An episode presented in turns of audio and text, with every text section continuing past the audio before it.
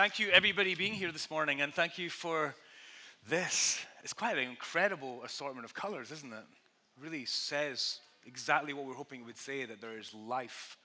And my name is Grant, as Melody said. It's so good having you guys down the front. You're not normally here. This is awesome. Because, yeah, you'll smile, and I'll feel like I'm doing a good job, right? Because you guys are just like, thumbs up. If I say something weird, just like, if you're not following or understanding, just do this, okay? If you're following, do this every now and then. Uh-oh. You know, question. How do all the best stories, like when you were a kid, how do they end? What's the last words of the best fairy stories? And they all lived happily ever after, right?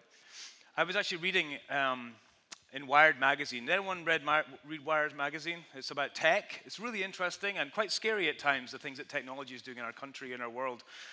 But it's really interesting, and there was actually an article just this week, as I was thinking about this message today, that talked about scientists have kind of proven that we like happily ever afters. The article actually said your brain prefers happy endings. So if you go on vacation and the whole vacation is wonderful, but on the last day it rains, you'll remember it as a bad vacation and you won't want to go there again.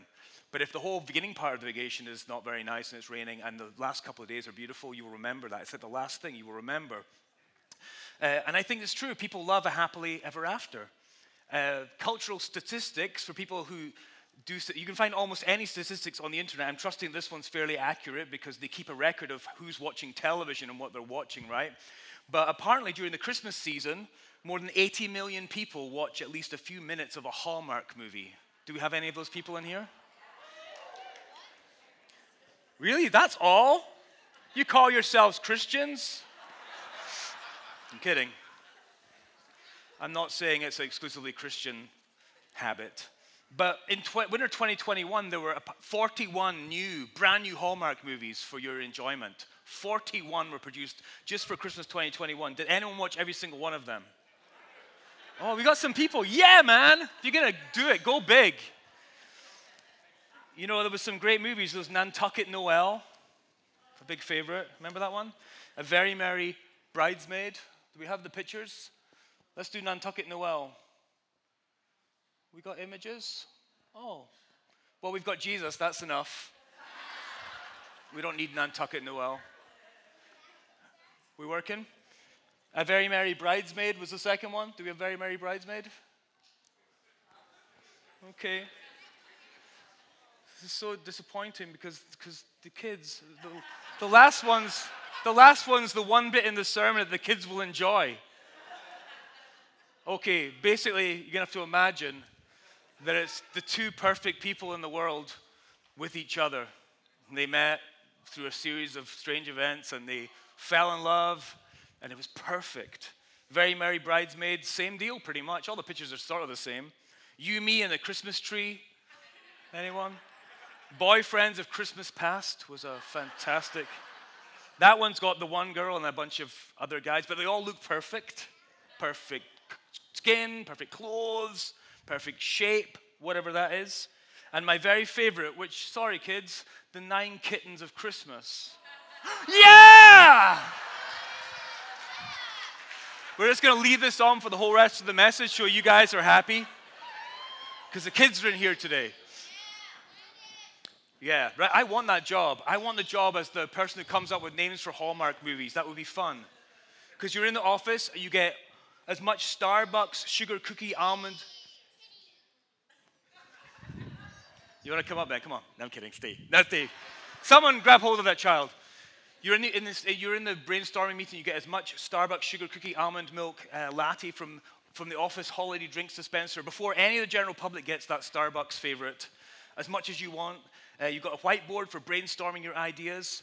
And also what you need is the ability to suspend reality for profit to come up with these stories, right? Because, let's be serious, life is never much like a Hallmark movie, right? Perfect people in perfect clothes, doing perfect things with other perfect people, and it all gets tied up with a nice bow at the end, and it's happily ever after.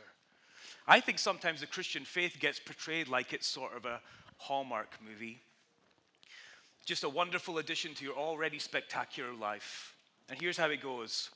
And this is true, by the way, but it's not the whole picture. God loves you and has a wonderful plan for your life. And we can stop there, right? That's often how it's portrayed. God loves you and has a wonderful plan for your life. Cue the Hallmark music.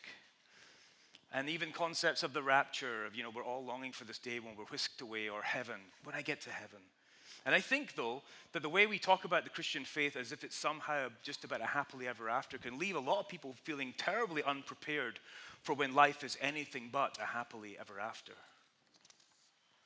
We're in this sermon series, which we're just continuing in through Easter, and we covered parts of Mark on Thursday, Friday, and Saturday, because it seemed weird to do, this whole week and then preach on his death and burial and resurrection, etc., right? But we happen to be here on this day, and it's the final part of the story. We've been in this in Gospel of Mark since January 2021, and here we are, the ending of Mark's Gospel. Resurrection Sunday. We are reading and reflecting on the final words. This is it, the finale. And what better place to have a happily ever after, right? Happily ever after, especially for those of us who participated in the events of the past few nights of Thursday, when we came and we considered the night when Jesus was betrayed and then abandoned by his friends. Good Friday, the day of his brutal murder and death. And then Saturday, the day of waiting, where we had this table laid out here and there was a shroud on it. It feels like the day when all hope was apparently lost. This is the day for a happily ever after, right? And we are at the end of our journey now with Mark, our messenger and our guide, who's been shining a light for us on the messenger, who is also the message, Jesus of Nazareth, God with us, God in human flesh, our Lord, Savior, friend, and companion on the road. We're going to read this text. This is the last bit we're going to read from the Gospel of Mark. If you have a Bible, then feel free to open that Bible. We'll have the text up here. If you don't have a Bible, you just have to believe that I'm an honest preacher and I'm playing tricks on you. And it's Mark chapter 16, verses 1 to 8. So it says this: When the Sabbath was over, Mary Magdalene, Mary the mother of James, and Salome brought spices so that they might go to anoint Jesus' body. Very early on the first day of the week, just after sunrise, they were on their way to the tomb, and they asked each other, "Who will roll the stone away from the entrance of the tomb?" But when they looked up, they saw that the stone, which was very large, had been rolled away. As they entered the tomb, they saw a young man dressed in a white robe sitting on the right side, and they were alarmed. "Don't be alarmed," he said. "You're looking for Jesus the Nazarene, who was crucified. He has risen. He is not here. See the place where they laid him. But go, tell his disciples and Peter, he is going ahead of you into Galilee. There you will see him, just as he told you." Trembling and bewildered, the women went out and fled from the tomb. They said nothing to anyone because they were afraid. That's it? Is that the end? You might be thinking this is a strange ending to the story. Trembling and bewildered, they fled, said nothing to anyone. They were afraid.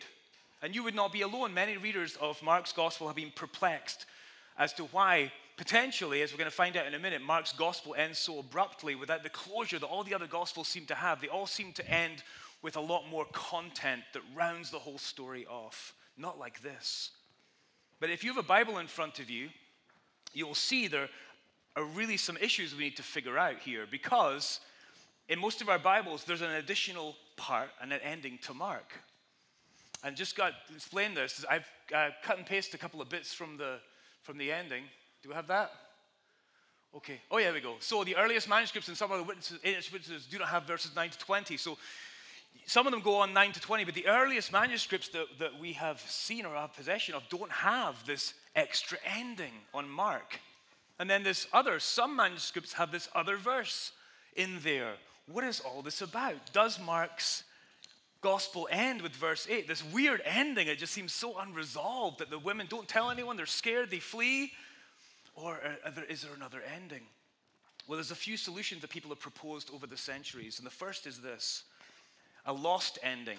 Okay, there was an ending, Mark wrote it, somehow it got lost. And let me tell you, I know a little bit about losing documents. You know, tomorrow is tax day. I think they changed it because we're not that organized. And, you know, W-2s, 1095A, 1095B, they have a habit of getting buried in piles of paper sometimes, right? Oh, by the way, you know tomorrow is the last day to file your taxes without an extension, right? Okay, good. No one got up and ran, so we're good. But maybe a lost ending. So Mark's dog ate his homework. Or someone was going to go to the first century market for some couscous and wrote their shopping list on the last part of Mark's gospel, perhaps. But more scary than that, we think that there was persecution starting when Mark was writing it. One of the reasons he's writing his gospel is to encourage Christians who in the early church were experiencing the beginnings of persecution. Perhaps it was lost because of trouble, distress.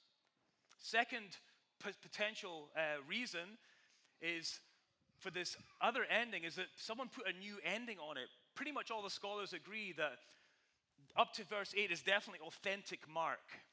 But there's some concern that the other ones were put on later.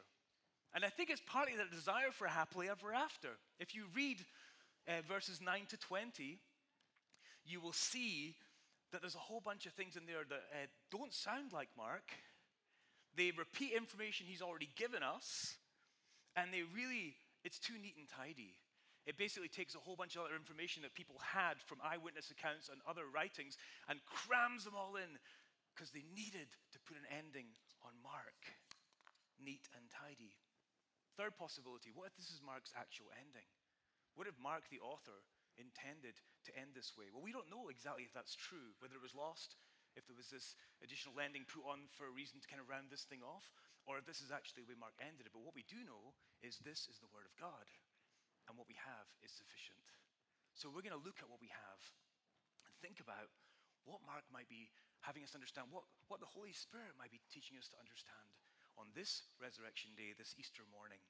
The first thing is this, that the reaction from the women of the tomb may seem kind of unusual and strange, but actually, if you've been journeying with us in Mark, you'll realize that it's not that unusual for people to respond with awe, with shock, with fear when God works, or when something happens, even something that seems really positive. In Mark chapter 8, Jesus starts telling them early on, hey, I'm going to be arrested. I'm going to suffer, be rejected, I will be killed. And then he says, and after 3 days, rise again.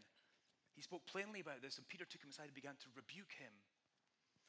Secondly, he said to them, the Son of Man is going to be delivered in the hands of men. They will kill him, but after 3 days, he will rise. They didn't understand what he meant, and they were afraid to ask him about it. You know, in Charter Oak over here, we've been doing a Bible study through Matthew, and it's amazing how many times this happens in there too, where it says, Jesus shares this stuff, and he shares this incredible news that he will rise again, there's hope beyond the grave, and they don't get it. And they're actually, the reaction is bewilderment, fear, anguish.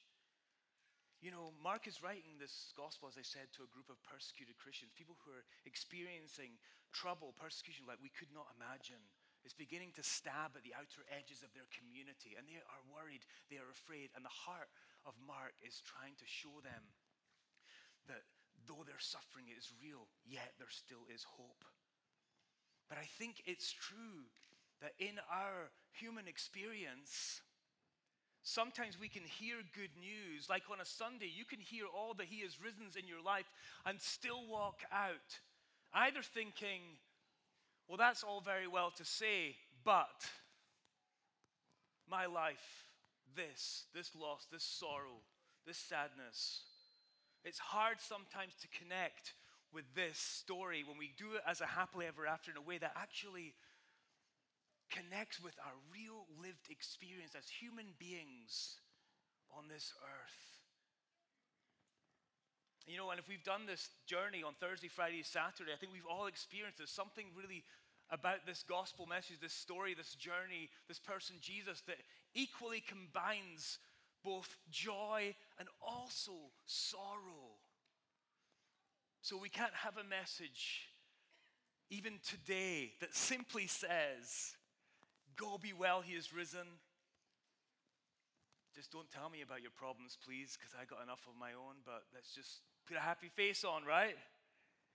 Put a flower on your face. Because there's always going to be a fresh challenge, a new obstacle, or a besetting sin that you can't seem to rid yourself of. So what does the gospel bring us? If it doesn't bring us simply a happily ever after right now, what does it bring us? Well, the first thing that this gospel ending brings us and tells us about is that not a happily ever after, but the redemption of what actually is in all of its facets, the good and the bad and the ugly, all of it. Not a happily ever after, but a redemption of what actually is. So the writer Mark tells us that the angel is an angelic appearance that's in this tomb. It says, don't be alarmed. You're looking for Jesus of Nazareth. It says, he's not here. He's risen. But then he says, go tell his disciples and Peter. Specifically says, go and tell his disciples, but go and tell Peter. Why does it specify Peter? Well, if you were here on Thursday evening, actually Friday evening, you would have heard the sad tale of Peter's denial 3 times of Jesus, that Jesus predicted, that Peter denied that he would do. He said, even if I have to die, I will never deny you. And he denied him. That's what is. The sermon last week was called, We Are Weak, But He Is Strong. That is that concept that we are not as strong as we hope that we can be. But what Christ's death and now his resurrection has done is he is redeeming what actually is. And he does this for Peter and the disciples who all deserted him. They all ran, scared, fled, locked the doors, hid away. Jesus alone, his closest friends, abandoned him. And now the angel says, from God's mouth to the angel's message to the ladies' ears and hopefully to the men, that go tell his disciples he's risen. He's not here. And go and tell Peter. And that he's going to meet you in Galilee. You will see him just as he told you. Every failure now, and we'd fail, is there's always the possibility of redemption now. He's redeemed and redeeming what actually is. Not your ideal person, but you, me, as we actually are. We are forgiven. We are forgiven and free eternally. The second thing, not a happily ever after, not simply a happily ever after, but a brand new beginning. A brand new beginning happened on that day. Don't be alarmed. You're looking for Jesus of Nazareth. He was crucified, but he is risen. He's not here. See the place where they laid him. But go tell Peter, go tell the disciples. He's going ahead of you into Galilee, and there you will see him just as he told you. A brand new beginning. Something cataclysmic happened. Something fundamental changed about all of creation and reality when the dead man breathed and death was broken and a brand new beginning was embarked upon. And the enthusiasm now to say, he's going ahead of you. Go! They'd be running to Galilee. You kidding me? He's there? Like he said he would? And everything was going to change now. Everything was going to change now. And the Holy Spirit would come and Peter and fill the disciples, and Peter would preach his first sermon, and thousands would come, and this movement would grow across the Roman Empire. So not simply a happily ever after. It's not the message for today. That's not what I'm going to hand you, like some, implement that you probably won't find very useful, like some of the stuff we buy on the shopping channel for our kitchen. What we're getting is something fundamental to our humanity, and it's about a redemption of things as they actually are and about new beginnings. So what do we do? Because clearly, we don't see heaven on earth quite yet. That is the reality of this. We don't see the fullness of the kingdom come or the full effects of what we celebrated and remembered this week of his death and his burial, his resurrection. He is risen, and we don't see the fullness of that redemption, and we don't see the fullness of the new beginning come to fruition. So what do we do in the meantime, if not simply wait for the happily ever after? Well, here's what we do, and here's what these women did in the passage. They simply take the next faithful step. Just take the next faithful step in light of the redemption of things as they actually are and the promises that are fulfilled and the new beginning that is ours. The women were unsure of what to do. There's a lot of uncertainty at the beginning of this passage. It says they were on their way to the tomb and they asked one another, who will roll the stone away from the entrance to the tomb. Why even bother going? There's a massive rock, right? Who's going to roll the stone away? So what did they do? But they went. They did something. They took the next faithful step in their relationship with Jesus. So they went and they bought spices. They spent money and they purchased spices. And then they went to the tomb, not knowing how they were going to enter the tomb, but they still showed up very early on the first day of the week to anoint Jesus' body. They showed up. And because they showed up, they encountered the story.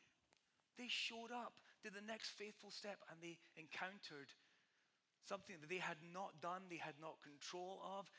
They met this renewal, this redemption. The second thing is they did it in community. They did it together. It was Mary Magdalene, Mary the mother of James, and Salome. They brought spices. Then it says they might go. They were on their way. They asked each other. The next faithful step, and the next faithful step done in community. That's what we're all about here. This passage over here, these are new banners, by the way. And this is one that we feel really strongly about, the heart of this. We share with you what we have seen and heard so that you also might have fellowship with us and with God in Christ, and together make our joy complete. We are not complete in our joy without one another. These women went together. It is very significant for that time that there were women that went. What were the men doing? They were watching the Hallmark channel secretly while the women were out, right? Because they were sad, and they're eating chocolate and watching the Hallmark channel. So they took the next faithful step, and they did it together. And therefore, because they showed up seeking to do what they could do, which wasn't apparently much, they were the first to encounter this radical news that Jesus had risen from the dead. So my question this morning is, what might be the next faithful step for you? Right where you're at, given that redemption is happening for what is, not what you might be, what you're going to become, but right now it is available to you. I love the fact that he said, go to Galilee. In the story, you don't hear that they went and met Jesus yet. That's still to come. It also leaves the question, like, will we go? Will we come? Will we simply say, I am done with the way I've been managing, coping, surviving. There's something in this story that I want, and I don't know what it is all about. I don't know all the answers, but I simply want to say, first faithful step might just be, take my life, God. And you better believe he'll take that seriously, and he will do it, and you'll start finding things happening inside your soul and your heart, and you'll start to change, and you'll find community. The whole concept of love God and love others is what starts to blossom and happen. You know, maybe the next faithful step would be sit still in the quiet of the mystery or in the sorrow. It might be to show up more regularly and participate in the life of a faith community like this. It might be to seek to serve more and consume less. It could be any number of things, what the next faithful step might be, but in that you will meet Jesus. This Holy Week, we journeyed and lingered and reflected on this story. And I think the wonderful thing about Thursday, Friday, Saturday, Sunday, the way we enact all these things is all these things are part of our lives. On Thursday, we gather. We remember that we gather to eat and celebrate our fellowship just as we are. And Jesus washed his disciples' feet that night, and he said, do this, like serve one another, love one another. This is what we do as a faithful step. Good Friday, it means we don't shy away from suffering, but recognize that in Christ we are one, and that the suffering of any one of us is a shared experience that is holy and sacred, and it's a privilege to come alongside a suffering brother or a sister. That's the message of Friday. We saw the man on the cross. We have many of us who are carrying heavy crosses. We don't run away, we linger and stay. The day of waiting, the day when it seemed like there was a silence, there was a tomb-like silence. We know people who are waiting right now. Will we sit with them? Will we just sit and wait with them? A faithful step. And then Easter, today, okay? It is today. But all over the world, people are suffering, right? In Ukraine, other places. There are people sitting around in this room this morning who are suffering. And that's kind of another message of Easter. On the morning that Jesus rose from the tomb, that day, probably the Romans still crucified people in the most horrible ways. Religious leaders still exploited and the marginalized and the poor of their community. Lepers still wandered the streets the day Jesus rose, shouting out, "Unclean, unclean." But soon the Spirit would come to the disciples. And Peter would, as I said, stand up and preach the good news, empowered by the Spirit of God. And the movement of Jesus and his way will spread out upon this earth. This is not a Hallmark movie, my friends. It's a much better story than anyone could come up, no matter how much Starbucks coffee they've consumed. It is the redemption of what actually is. Therefore, we are invited as we actually are, not as we think we should be or one day will be or might be. It is about new beginnings. And yes, one day, a truly happily ever after, more incredible than anyone could dream or imagine, every tear wiped from our eyes, no more death or dying or sorrow or sin, for Jesus has done it. Amen? Amen. Let's pray, and then we're going to worship our risen Savior as we are. Some of us can't sing, but we're making melody to the Lord in our hearts. Amen? Let's pray. Oh Lord, thank you that you receive us just as we are. Thank you that your love is immense. And your love is not simply a feeling or an emotion, but your love is an action, that you have accomplished all that is necessary for us to step into relationship with you. Not as we wish we were, think we could be, not as we may one day be, but as we are today, right now. We don't have to figure it all out, because you are the one who leads us. You are making us new. You are redeeming all things. Oh, Lord Jesus, come soon, we pray. Oh, Lord, be with those who are afflicted, those who are suffering around the world in famine and war. Lord, rise up your people, your church, to be your hands and feet to serve. Lord, help us to love one another deeply, to linger long, and to let these relationships grow, for you are the reason for it all, and we thank you in your name.